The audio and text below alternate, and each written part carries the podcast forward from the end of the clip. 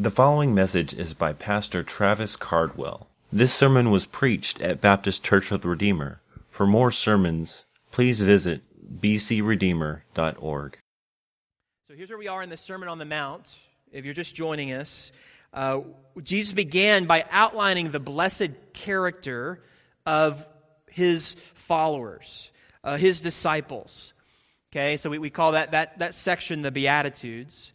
And then he talked about after that what that character kind of would attract. So, in one way, that character is going to attract persecution. You're going to be persecuted. There's, when you shine that light, there's going to be those that are opposing you. But it will also attract those that, that, that are attracted by it and will praise God. So, both persecution and praise to God. And then now he begins what really is the body of the sermon, the main section of the sermon. And uh, I think you, you get some hints about that by this kind of a linkage there with law and the prophets there in verse 17. And if you flip over to chapter uh, 7, verse 12, you see there he kind of ends that section with law and the prophets. And so, so and then he concludes. So you have this centerpiece that's bracketed off with law and prophets. That's Jesus' focus. Now he's trying to he's trying to clarify what this movement is that he's beginning and leading, especially as it relates to God's law. So, what relationship does the Old Testament have for Jesus' followers? Uh, how are they to view the law and the prophets? Is Jesus in line with what's all gone before him, or is this something completely new? Does Jesus' ministry contradict the Old Testament scriptures? Is he going to change them all up or totally repeal them? And then, how are we, as followers of Jesus today, to understand the role that God's law plays with the Old Testament in general and in specific laws contained in the Old Testament in our life today. That's what this passage is, is about. So, so we need to put on two hats. We need to put on our thinking cap because make no mistake, Jesus is a theologian. And he's going to want us to think hard about his words, and we, we need to do that. D.A. Carson says this is maybe one of the most difficult passages in all the Bible. But we also need to put on our miner's hat and go looking for treasure here, for, for reward, because it, it's here. We're not on just a quest for information, but treasure, for gold. There, there is help here for your daily obedience and, and your daily satisfaction and daily struggle with sin and confidence in your eternal condition if you're a believer. Friends, Christ is here. So here's my attempt at just summarizing the passage into a sentence. The main point of the sermon, the main point this morning is this I think that Jesus has fulfilled the law for his people so that we might walk in obedient love toward God and others. Jesus has fulfilled the law for his people that we might walk in obedient love toward God and others. And I just want to make three observations from the passage this morning that are going to demonstrate that. So they're listed in your bulletin. If you want to follow along, they're listed there and you can take notes if you like. Number one, I want us to see Jesus upholds the authority and infallibility, the trustworthiness of the Old Testament. Okay, he upholds the, uh, he upholds the Old Testament. Number two, I want us to see that he fulfills the Old Testament. He fulfills the Old Testament. And then number three, that he calls his disciples to new covenant obedience. If you just want to put in parentheses there, that just means what I mean there is obedience from the heart. Obedience from the heart. And then next week, Lord willing, we're going to begin to unpack some illustrations of what that looks like um, as we go through the rest of the Sermon on the Mount, relating to loving God and loving our neighbor. But first, he gives us this foundation, beginning with his view of the Old Testament. So, number one, Jesus upholds the authority and infallibility of the Old Testament. That word infallible just means it won't lead us astray. It, it's not gonna, it's like a guardrail on our life. It's not gonna, we're not gonna go off the cliff.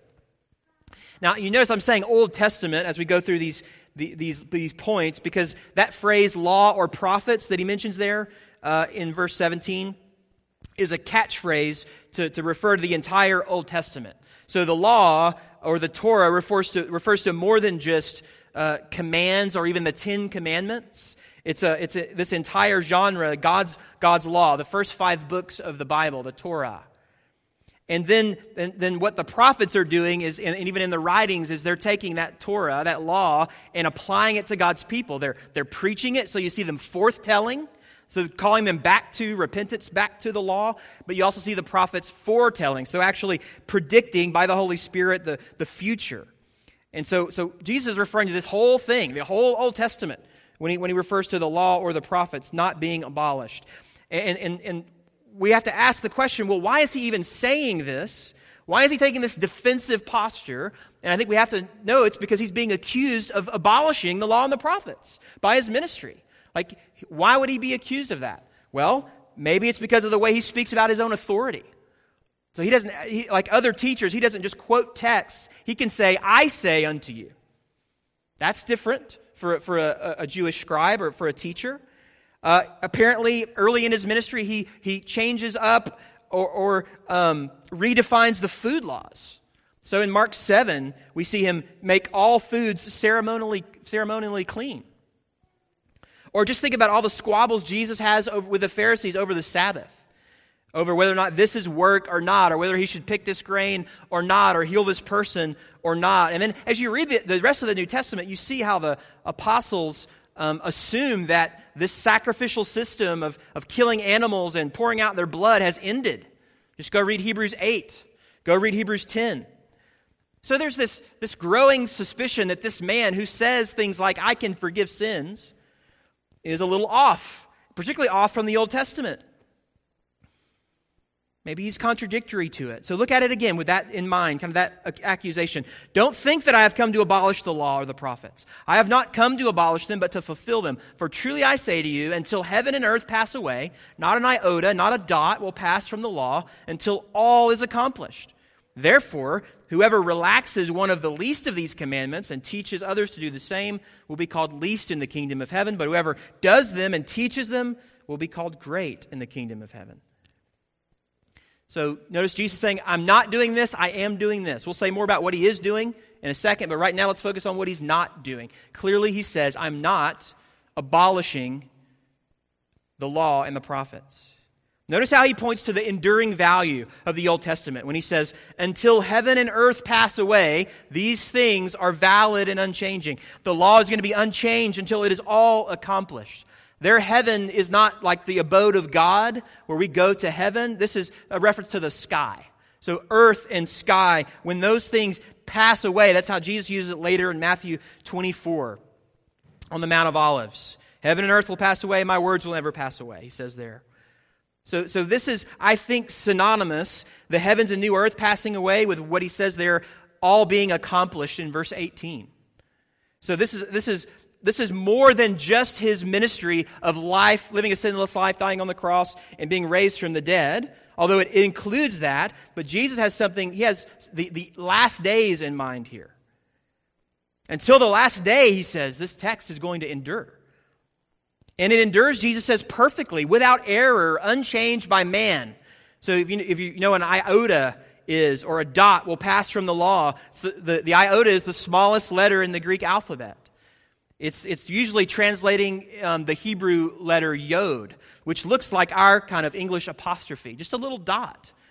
And then the dot refers to basically like a stroke of the pen, a stroke of, of the letter, which um, just you, you, if you're not looking carefully or you don't know Hebrew, you just miss it. I mean, it's just this this little. It looks like a decorative, um, like a, even maybe a, a, drop of ink fell. But if you if you remove that, if you if you change that, um, it can completely change the meaning of a text. So think of like the capital English letter F and then the letter P. Now, those are similar, right? But but they have different meanings spell different words, like lowercase c, lowercase e. Similar, similar thing here. And so he's saying that if these things were to change, it would remove the authority behind God's word. It's no longer reliable. So Deuteronomy 6 4, for example, if you were to change one of those little iotas or dots, instead of saying the Lord is one, it would say the Lord our God is another. And then if you were to do that with Exodus 34 14, instead of do not worship another God, you would have do not worship one God. So that's pretty important. Some of your autocorrect, sometimes when I'm typing the word wife, it'll autocorrect to wide, the F and the D. Like, that's bad, right? You don't want that. Like, like it matters. Autocorrect can be bad. We won't get off onto that. So you want to get the correct letters there. It's a big point Jesus is making here in this sermon. Uh, and, and, and, and really, what he's doing is not contradicting the Old Testament scriptures at all. He's actually affirming them. He's affirming them in their enduring application until the end of the age. He's actually challenging the interpretation and the teaching of the scribes and the Pharisees. So this is the, this is the context for the sermon. He, he's, he's not contradicting, he's challenging what they're, they're teaching. So he says, Whoever relaxes one of the least of these commandments and teaches others to do the same is called least in the kingdom of heaven. That's not a shot at the law, that's a shot at the application of the law. So, so think, for example, how the Pharisees applied the, the command to love your father and mother. Well, they, they said, yes, the Bible says that, but they also allowed for personal resources to be declared as dedicated to God, Corban, so they wouldn't have to support their parents in need with their money. So the, the Pharisees would also add to the law and impose external laws on others. So Jesus isn't contradicting the law, but he's affirming its authority and its divine inspiration and its enduring worth. He says in the Gospel of John, the scripture cannot be broken. John 10 35. So, brothers and sisters, I just want us to see how Christ views the Old Testament. That faith in Jesus is not simply a New Testament red letter faith. The entire body of Scripture is what God intends for us to have and to benefit from and to believe. So the law and the prophets show us who God is in all of his nature and his character, his miraculous power and his holiness, his grace and his love. Jesus doesn't say, guys, it's really not that big of a deal. Feel free to just unhitch all this law and these crazy stories about floods and giant fish from your faith. That's, that's not, doesn't really matter that much. No, he says, I have not come to abolish the law or the prophets. They're true, they're valid, they're all real, and they're all about me. So, beloved, I hope you will give yourself to studying the Old Testament. I hope that you'll, you'll, you'll understand why we want to want to preach through the Old Testament book by book at our church because it's, because it's God's word and it testifies to Jesus himself and his righteousness. Paul says in Romans 3.21, but now the righteousness of God has been manifest apart from the law, although the law and the prophets bear witness to it. So God's righteousness, the righteousness of God has been manifested apart from the law. The law isn't a ladder to climb to get righteous. But it is something that bears witness to God's righteousness. In particular, it bears witness to Christ. So it's one big arrow that points us to Jesus. It doesn't provide righteousness, it shows us where to find it and that we need it. So, friend, if one effect of studying the Old Testament or studying the law is that you'll see just how much you need God. Paul told the Galatians, and listen, I'm going to go through a couple texts that Paul is going to list here, and I would just encourage you to jot those down and just think about those later because we there are just it's loaded with helpful things. So Galatians 3:23. Now he says, before faith came, we were held captive under the law, imprisoned until the coming faith would be revealed. So then the law was our guardian. Other versions would say schoolmaster, tutor, until Christ came, in order that we might be justified by faith. So that's the, that's the purpose of the law. So, friend, we don't relax the standards of the law because we can't relax God's standards, God's, God's holiness. There are no loopholes in God's character. His righteousness and blazing glory make the sun look like a birthday candle. We, we, we would be lying to ourselves to pretend that He's not holy and that we're not broken and rebellious and sinful. We haven't fallen short of God's glory and His standard, and the law reveals all that to us. Paul says it was added because of transgress- transgressions. Galatians 3:19. So friend, have you considered your transgressions? Your sins? Have you thought about what God's law reveals about you? He created you to love him and to obey him. And we haven't. We've turned away from him. We've lived our lives for ourselves. We're, we're guilty, all of us, of breaking God's law. So Jesus isn't saying, forget all that Old Testament stuff. He's saying, look at it, and you'll see God. Look at it, and you'll see who you are. And look at it, and you'll see me. That's the second truth we want to see here. Number two, Jesus fulfills the Old Testament. So he upholds the Old Testament. It's not going anywhere, it's true, but he also fulfills it. So if Jesus wasn't abolishing or doing away with the Old Testament and its laws, you might expect him to say something like this I came not to abolish, but to affirm. I, or I came not to abolish, but to more widely publish the Old Testament law, or to draw more attention to it, or highlight it. But that's not what he says. He says, I have come to fulfill it.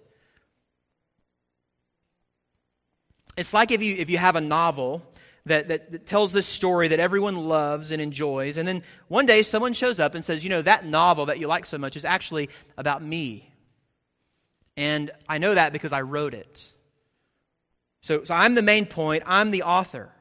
So that doesn't make the book, the novel, less valuable, but we actually see it for what it is and what it's pointing to, and it changes forever how we think about it, how we follow the storylines that we were following before. We want to go back and reread it now in light of what we know about the author and the, the main character. So Jesus fulfills the Old Testament kind of like that. I mean, that's a, that's a weak attempt at illustrating how he does it. He does it in multiple glorious ways. Multiple glorious ways. Jesus fulfills the Old Testament. Um, we are standing now at the kind of the entryway of that gold mine as we think about, about what that means. Uh, it's so rich. But if you start kind of here in Matthew and then you work your way out, kind of let the circle go out more broadly, you begin at least get a picture how deep the mind goes. So I think the, the main way that Matthew intends us to, to understand the word fulfill, okay, he uses that word a lot in his gospel, 16 times. 12 of those times out of 16, he says he's referring to the way Jesus fulfills prophecy. So there's a prophecy, a promise about the coming Messiah. Jesus fulfills it with his life. Okay, I think that's a, that's a main way that we see him fulfilling the Old Testament. Uh, so 12 of those times, and just I'll mention a, sampling. In Matthew 1, it's the fulfillment of his birth through a virgin. In chapter 2, the fulfillment that he be born in Bethlehem. Uh, from Hosea, we learned that he was going to be called out of Egypt. Matthew points to Jeremiah's promise in chapter 2 that, that infants would be slaughtered on his account. Matthew 3 3 connects Isaiah's promises that the prophet in, there would be a prophet in the wilderness who would come and preach about the Messiah's coming. Matthew 10 shows how the Old Testament predicted that Jesus would turn family members against each other. Matthew 26 and 27 shows Zechariah's prediction that the Messiah's disciples would abandon him, and even that he would be betrayed for 30 pieces of silver. Zechariah 11 13. I could go on. That, that's just a few, a very few little examples just in Matthew. And we could just stop there and marvel at the faithfulness of God in keeping his promises in Christ.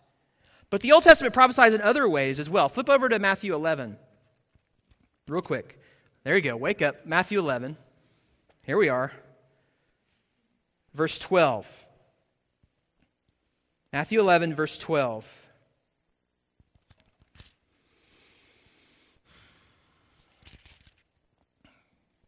From the days of John the Baptist until now, the kingdom of heaven has suffered violence, and the violent take it by force. For all the prophets and the law prophesied until John. And if you are willing to accept it, he is Elijah who is to come. He who has ears, let him hear. I'd love to say more about what all that means for John the Baptist and the before and after, but I really want us to look at verse 13. All the prophets and the law prophesied.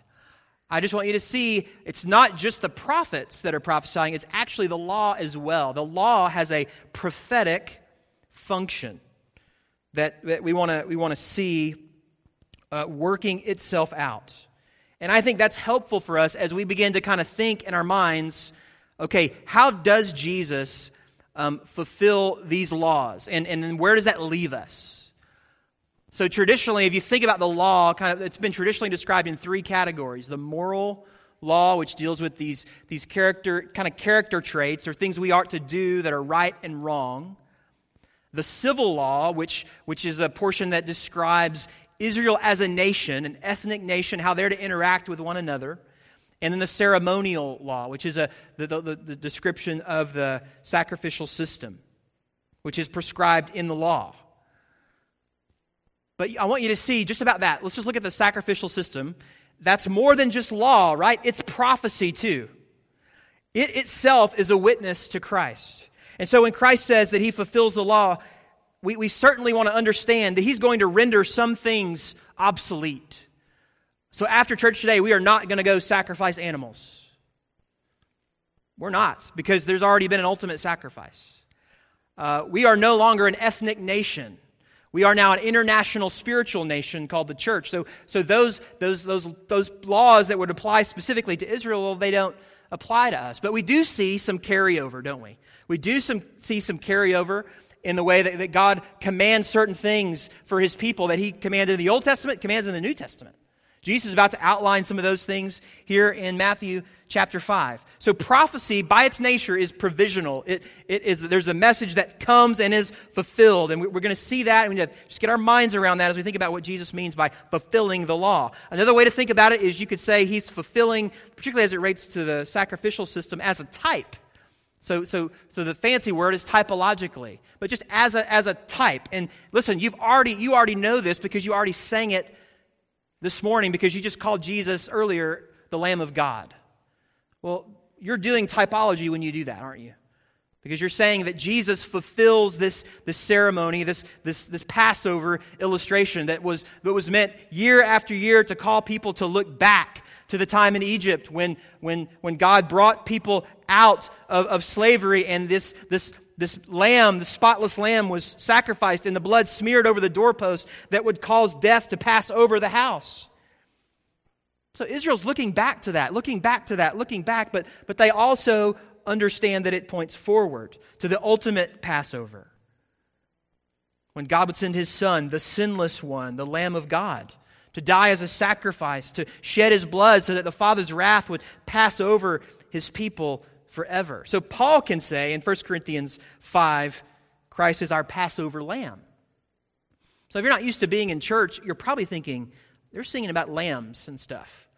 Okay, so there is some, there is some of that we need to understand about what we mean when we say what we, how we describe Jesus. It's all over the place in the Bible. Christ fulfills the offices uh, in, in Israel in the same way.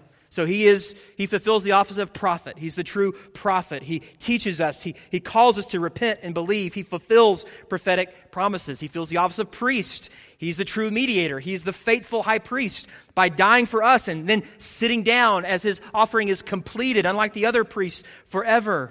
He fulfills the office of king. He's the answer to all of Israel's failed kingdoms and the failed kingdoms that we see even today. He's the true ruler of our lives. He is the true, true temple.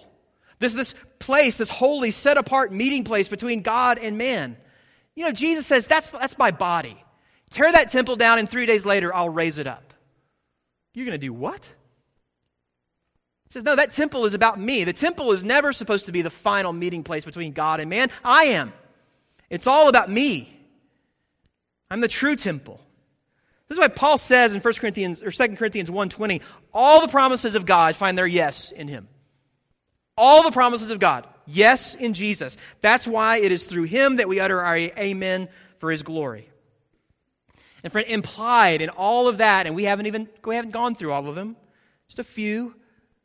All of those types of fulfillment is the glorious truth, maybe the most important for you to hear today, especially if you're not used to, to, to listening to sermons or not used to being in church, is that Jesus fulfills the law by keeping it. He fulfills the law by keeping it. He never sinned. He had to, he had to meet the specifications of God, just like the temple had to be made a certain way, the, the lamb had to be spotless. He had to meet those specifications of God and that, that specification was sinless obedience.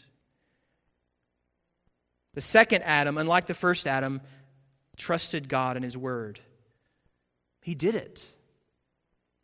Paul says in Galatians 4 4, but when the fullness of time had come, God sent forth his son, born of a woman, listen, born under the law, to redeem those who were under the law, so that we might receive adoption as sons.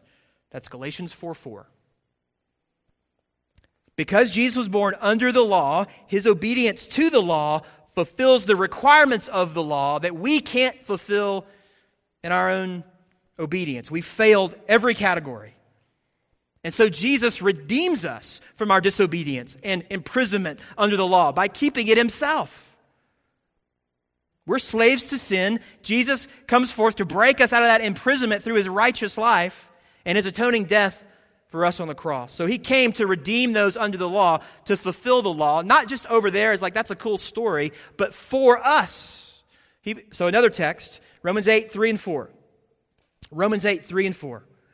For God has done what the law, weakened by the flesh, could not do.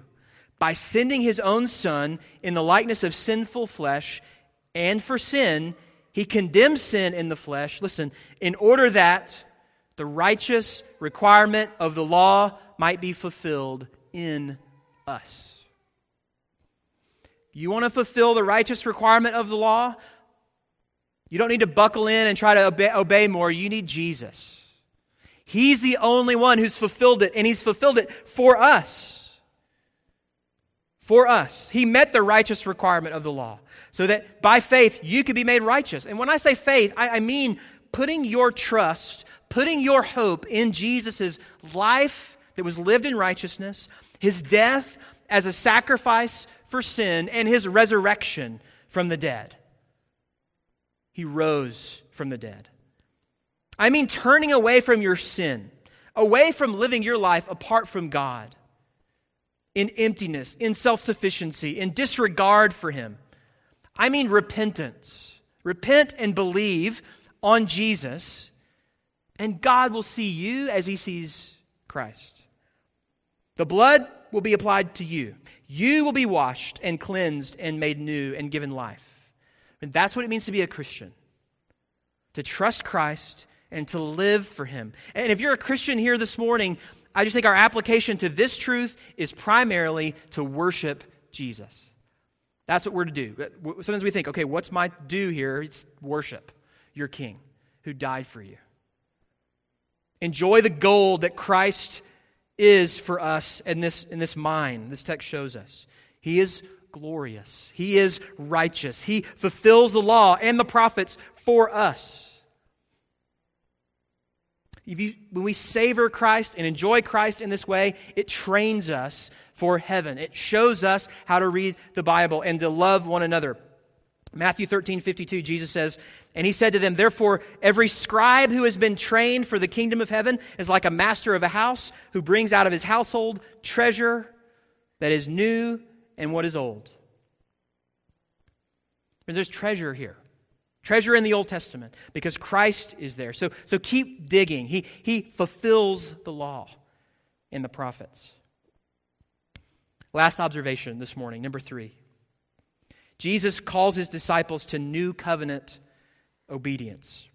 And I'm sorry I'm using some, some wordy words today, but I'm hopefully going to define them for us, okay? I had a professor in seminary that said that you need to, you must regularly ask the question when you're studying doctrine or you're looking at a text, just, okay, so what?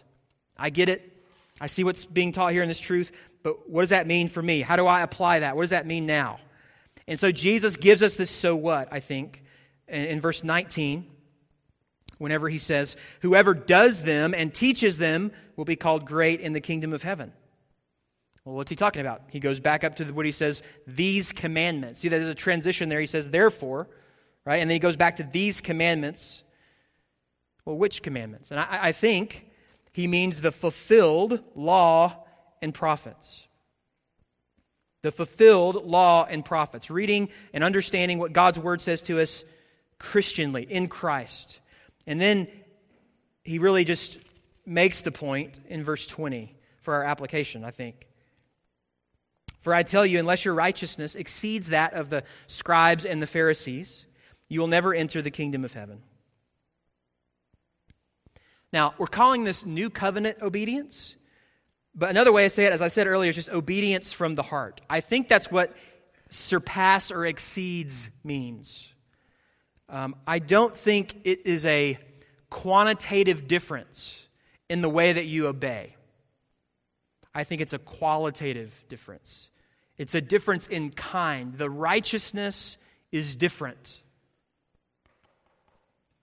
So, Jesus fulfilling the law on our behalf results in a righteousness that surpasses that of the scribes and the Pharisees. Now, the scribes are these highly trained experts in the interpretation and application of the law. They begin their training as children, and they train all the way up to age 40 when they're ordained. So I would be ready, almost ready to be ordained. Okay? They, they begin their training um, with this, this memorization, and they're, they're highly respected kind of throughout their training, and particularly after that, that ordination by all the Jews of their day. So when they walk around the, the street in their special robes, people would stand in their honor and call them father and rabbi and master. And then the Pharisees are members of a movement within Judaism that, that were committed to this meticulous observance of the law. So they emphasize tithing and ritual purity and, and Sabbath observance.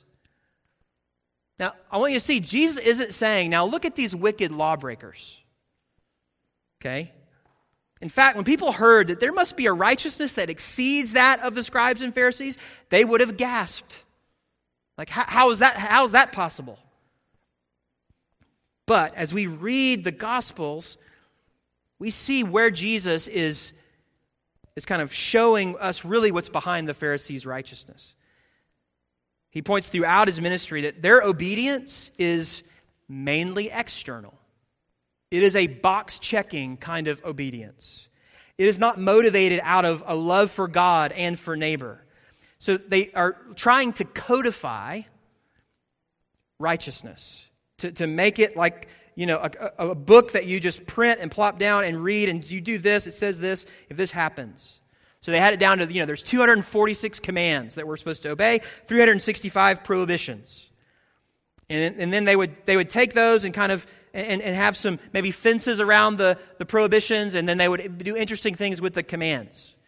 And so we know Moses said you shouldn't divorce. So we're not going to divorce unless there's this unfaithfulness. Well, unfaithfulness, of course, means you know these other things, adultery, but it could also mean if your wife were cooking and she dropped the dish, and and then it's time to go.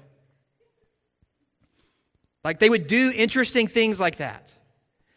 They quantified what Sabbath obedience looked like with precise limits on work. So you can work this many hours. You can walk this many yards. You, you, can write this many words. You can eat this much food or take this much food out of storage without breaking the Sabbath. And then they impose those standards on others. So these are the original legalists. And just unpacking what that means, let me give you three kinds of legalism that you see evidence in the Pharisees. The first, this is, these are different kinds of legalism is an attempt to, to attain salvation by works. So that's one we're familiar with. Like, I'm a legalist if I'm trying to attain salvation by works. Good works gets me pleasure with God, and I'm going to be pleasing to Him. The second kind of legalism makes new laws, new legal commands that are based on tradition, that are based on interpretation or misinterpretation of Scripture, and then says those laws, those norms, have the same weight as the Bible does. So, this kind of legalist would forbid things the, that the Bible doesn't forbid, just in case they might cause you to be tempted. And it would require things the Bible doesn't require, so that you could be on the right path toward obedience. So that's the second type. And the third type of legalism shows itself in kind of a concentration on obedience to law at the exclusion to what we might call weightier, weightier matters of the law. So Jesus he chastised the Pharisees because they would tithe down to the spice rack in their kitchen. But they neglected the weightier matters of the law. They, they were low on love and mercy and justice. So there's this loveless obedience, this external compliance for the sake of appearances. And the Pharisees and the scribes fit the bill for those three types of, of legalism in different ways throughout the Gospels. And so Jesus calls them whitewashed tombs. Pretty on the outside, dead on the inside. He calls them hypocrites. He, he says they are the blind leading the blind.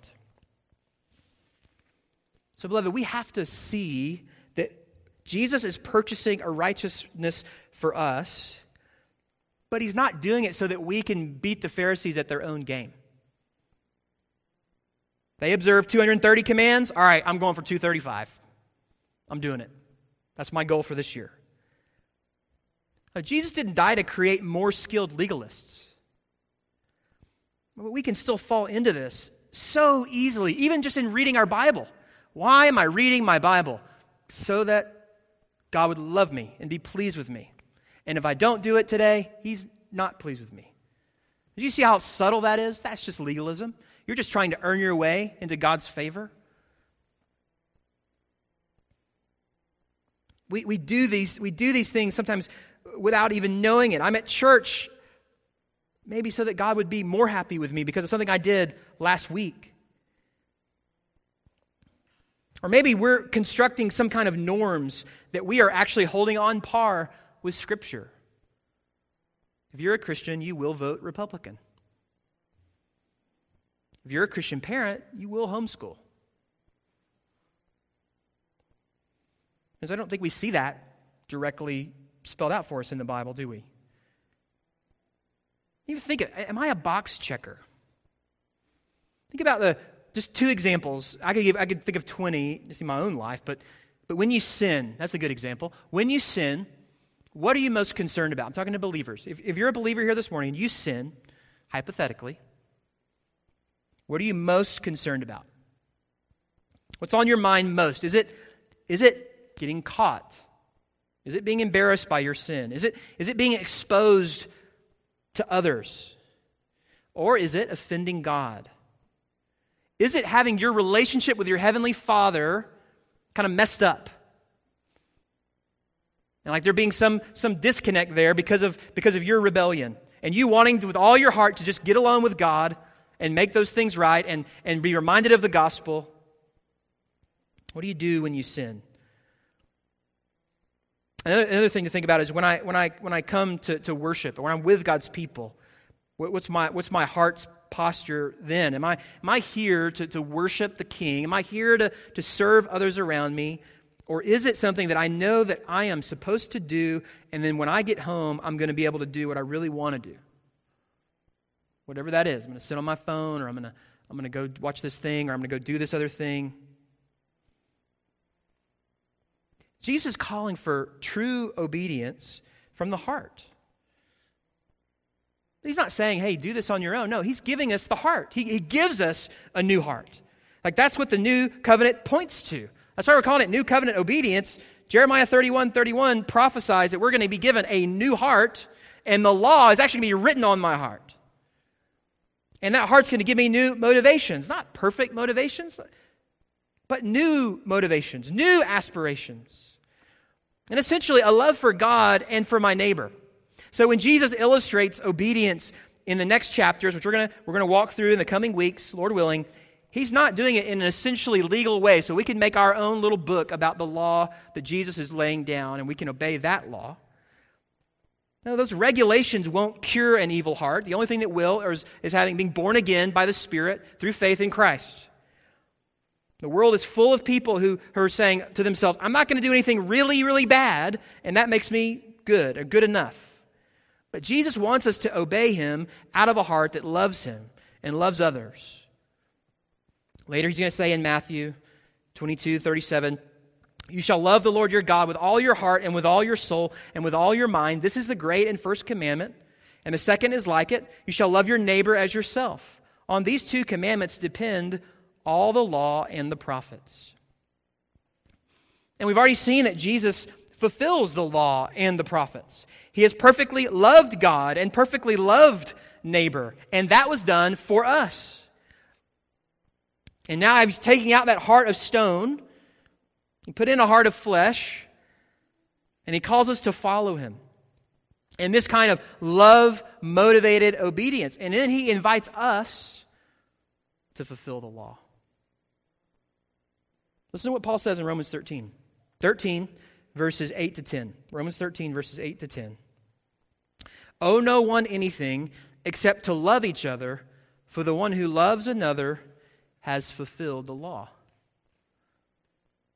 For the commandments, you shall not commit adultery, you shall not murder, you shall not steal, you shall not covet, and any other commandment are summed up in this word you shall love your neighbor as yourself. Love does no wrong to a neighbor.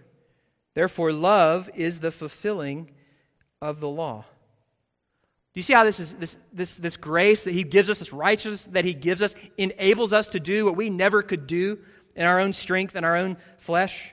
That's why he concludes this section in Matthew 7, verse 12. So whatever you wish that others would do to you, do also to them, for this is the law and the prophets.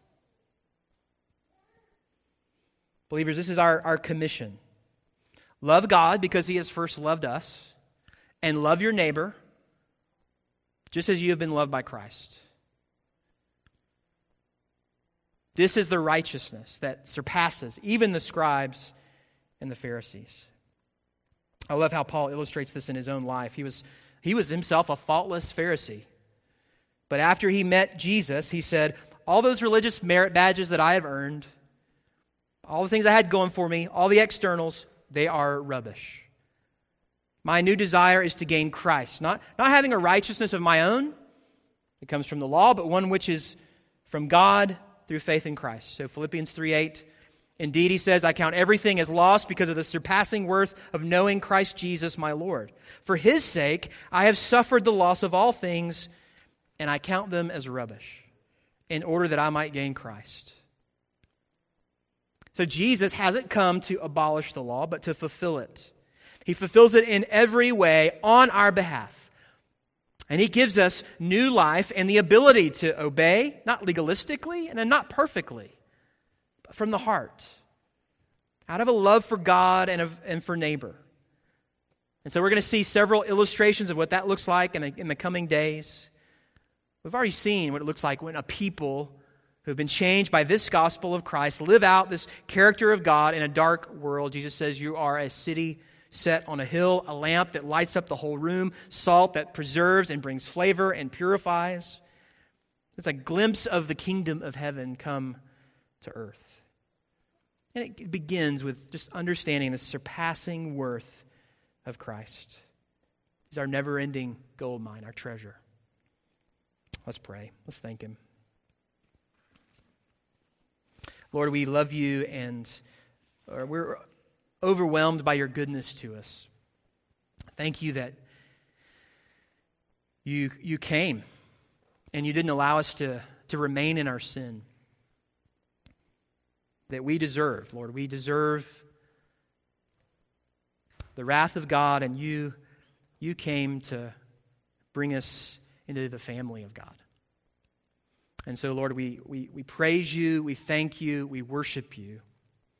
Pray that you'd give us clarity, Lord, as we, as we think through these next, these next weeks and as we think through our own heart. Lord, show us if there's ways that, and we know there are, that we, are, we kind of are external in some of the things that we're doing right now. Lord, just I pray that you would, you would just remind us of your love and mercy. And that we, as we would we would be known as those who love others, and we'd be motivated by that true love and mercy that we have received, the new heart that you've given us in Christ. And Lord, we do pray that there's some among us who are, who are, who are thinking about this and they're hearing it, but they haven't experienced it. Lord, that you would, by your grace, open their eyes and give them new life. We pray these things in Jesus' name. Amen. For the glory of God, Baptist Church of the Redeemer seeks to obey Christ in the Great Commission task of making disciples by the power of the Holy Spirit. You can find out about us at our website, bcredeemer.org.